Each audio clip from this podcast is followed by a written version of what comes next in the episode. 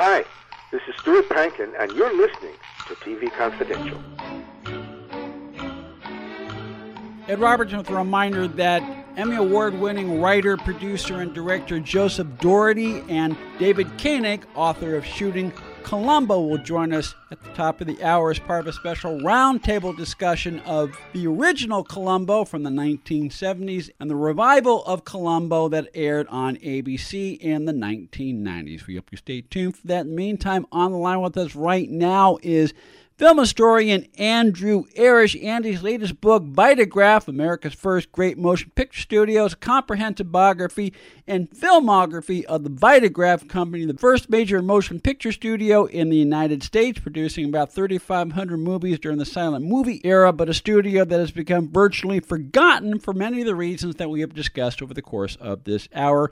Vitagraph, America's first great motion picture studio, available ever books are sold from University Press of Kentucky and Amazon.com. Andy's other books include Colonel William N. Selig, the man who invented Hollywood. Andy has also taught film history at several universities and colleges throughout the Southern California area, including Chapman, Loyola, Marymount, and Pepperdine. There are a lot of firsts uh, that Vitagraph Company is responsible for. Uh, we don't have time to go into all of them, but I thought it might be fun to touch on a, on one or two. Uh, this being uh, a week from Easter, as we have this conversation, there is a film, uh, and, and, you and you mentioned earlier how among the many first was Vitagraph was was was the first studio to do series comedy series, detective series, genre type of films. There was a comedy series or a series of comedy films called Sunny Jim that were very popular in the early uh, 20th century. One of the um, entries in the Sunny Jim series was a movie called An Easter Lily, and that is also significant because of its casting. Yes. It's a really great movie, and it's been preserved. And you can see it online for yourself. It's it's a great movie about prejudice and about how you have to be taught prejudice. Children, little kids don't know it, and it's it's this really beautiful movie about a little white boy and a little black girl that are friends. The um, black girl's mom works for the white boy's family.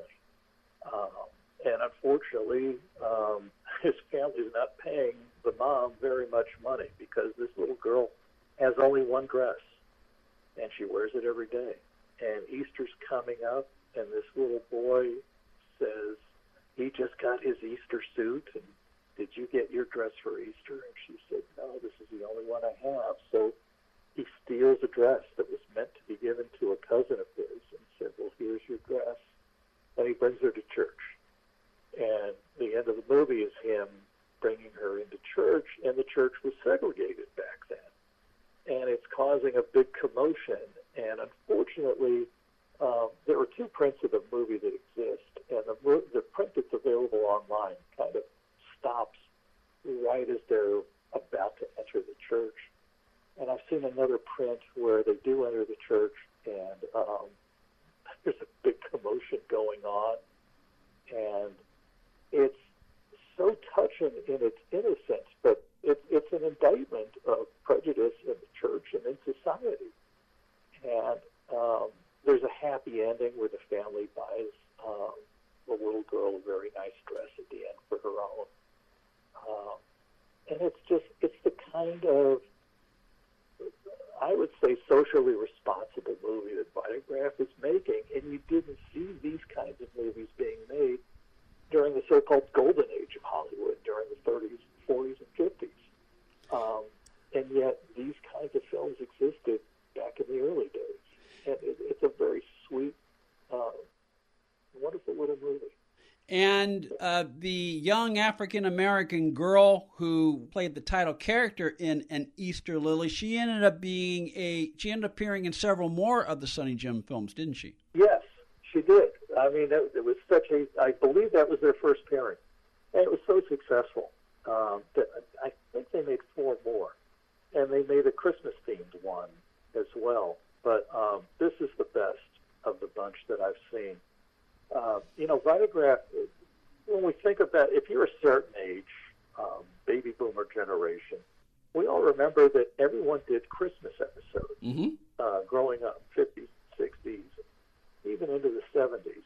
Um, Vitagraph was doing Christmas themed movies every year. They would do at least one or two big Christmas films, um, and and usually kind of kid centered, and they were really uh, very funny or very sweet movies, and it, it's just kind of telling where the sensibilities were back then.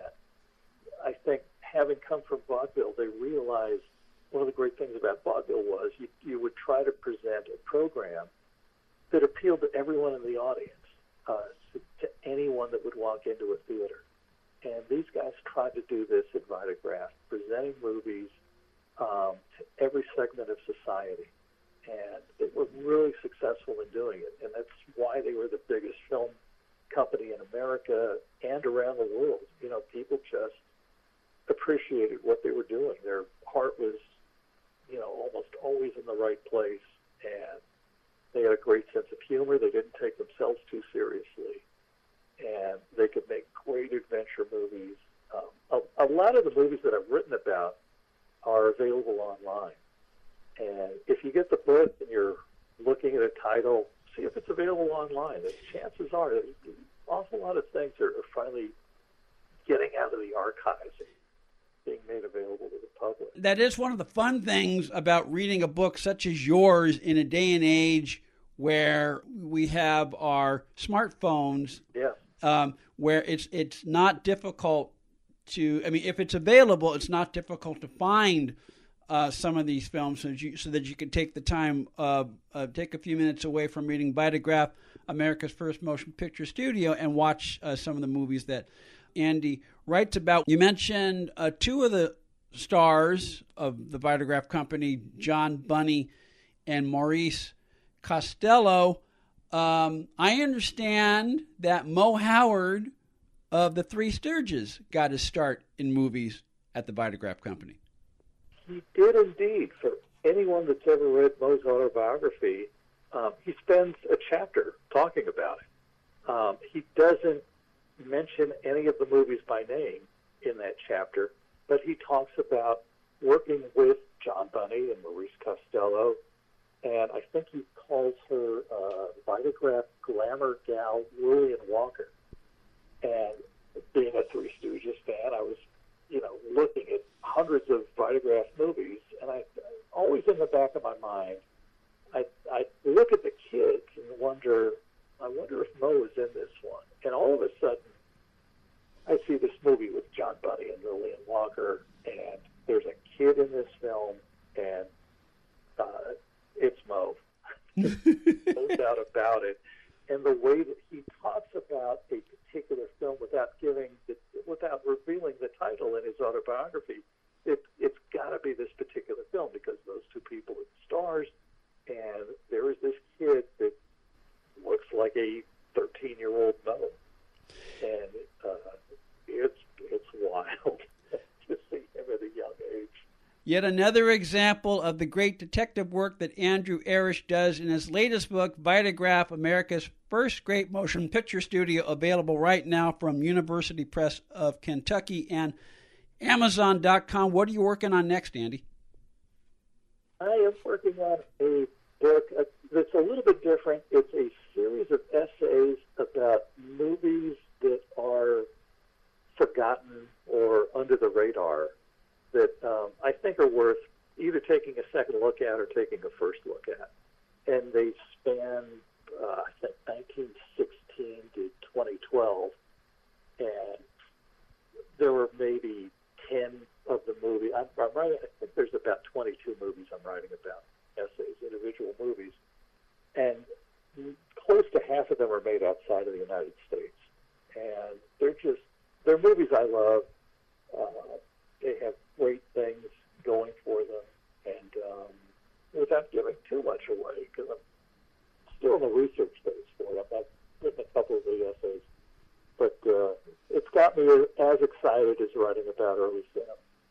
When Hopefully other people will find it interesting too.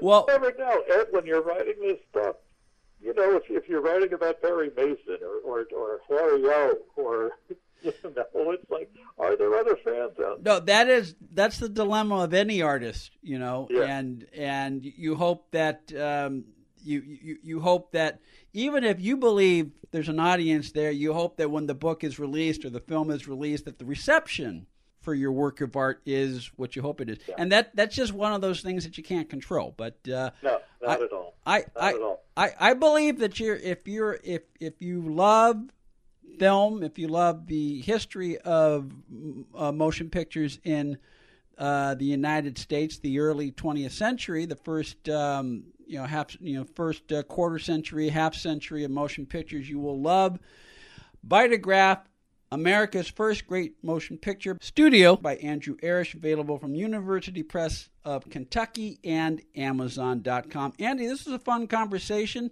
We learned off Mike that we have several people in common. I hope you'll come back and visit us one of these days on TV Confidential. Oh, it's been a pleasure. Thank you so much. And I'm a fan. So thanks for having me. David Koenig, author of Shooting Columbo, and Emmy Award winning writer, producer, and director Joseph Dougherty will join us at the top of the hour for a special roundtable discussion of Columbo. All that more when we come back for hour number two of TV Confidential. Stay with us. One more item if you love Ella Fitzgerald, our friend Jeffrey Mark celebrates the music of the First Lady of Song every week on Jeffrey Mark Plays Ella. You can hear Jeffrey Mark Plays Ella on Apple Podcasts, Stitcher, Google Podcasts, and wherever else you find podcasts. Be part of our conversation. If you like what you hear, have thoughts on this week's program, or have an idea for a future edition of TV Confidential, we'd love to hear from you. You can email us at talk at tvconfidential.net, talk at tvconfidential.net. You can also message us at facebook.com forward slash TV tvconfidential, x.com forward slash tvconfidential, or at TV Confidential on Instagram. And if you're listening to us on the TV Confidential podcast, please be sure to hit the subscribe button. This portion of TV Confidential is brought to us by our friends at Front Porch Realty, the community of realtors in the Northern Bay area of California that is committed to finding the solution that is best for their clients. Whether you're a first time home buyer or looking to sell or lease your property in Northern California, call Karen Strain at 415 886 7411 or visit frontporchrealtygroup.com for more information on how they can help you.